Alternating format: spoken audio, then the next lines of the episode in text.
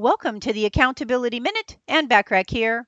Today we're talking about step number three to finding and retaining quality staff, which is to have a clear and specific written job description. It's not enough to simply say what you want done.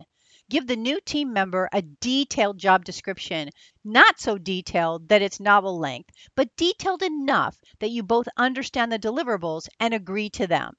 A clear and specific written job description provides employees with clarity on their roles and responsibilities, fostering a sense of purpose and direction.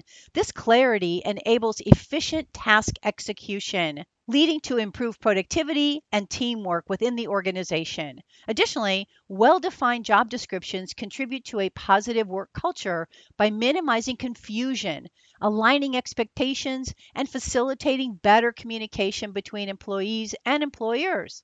Download my complimentary support team performance assessment so you can customize it for your team and hold them even more accountable. It's a great communication tool.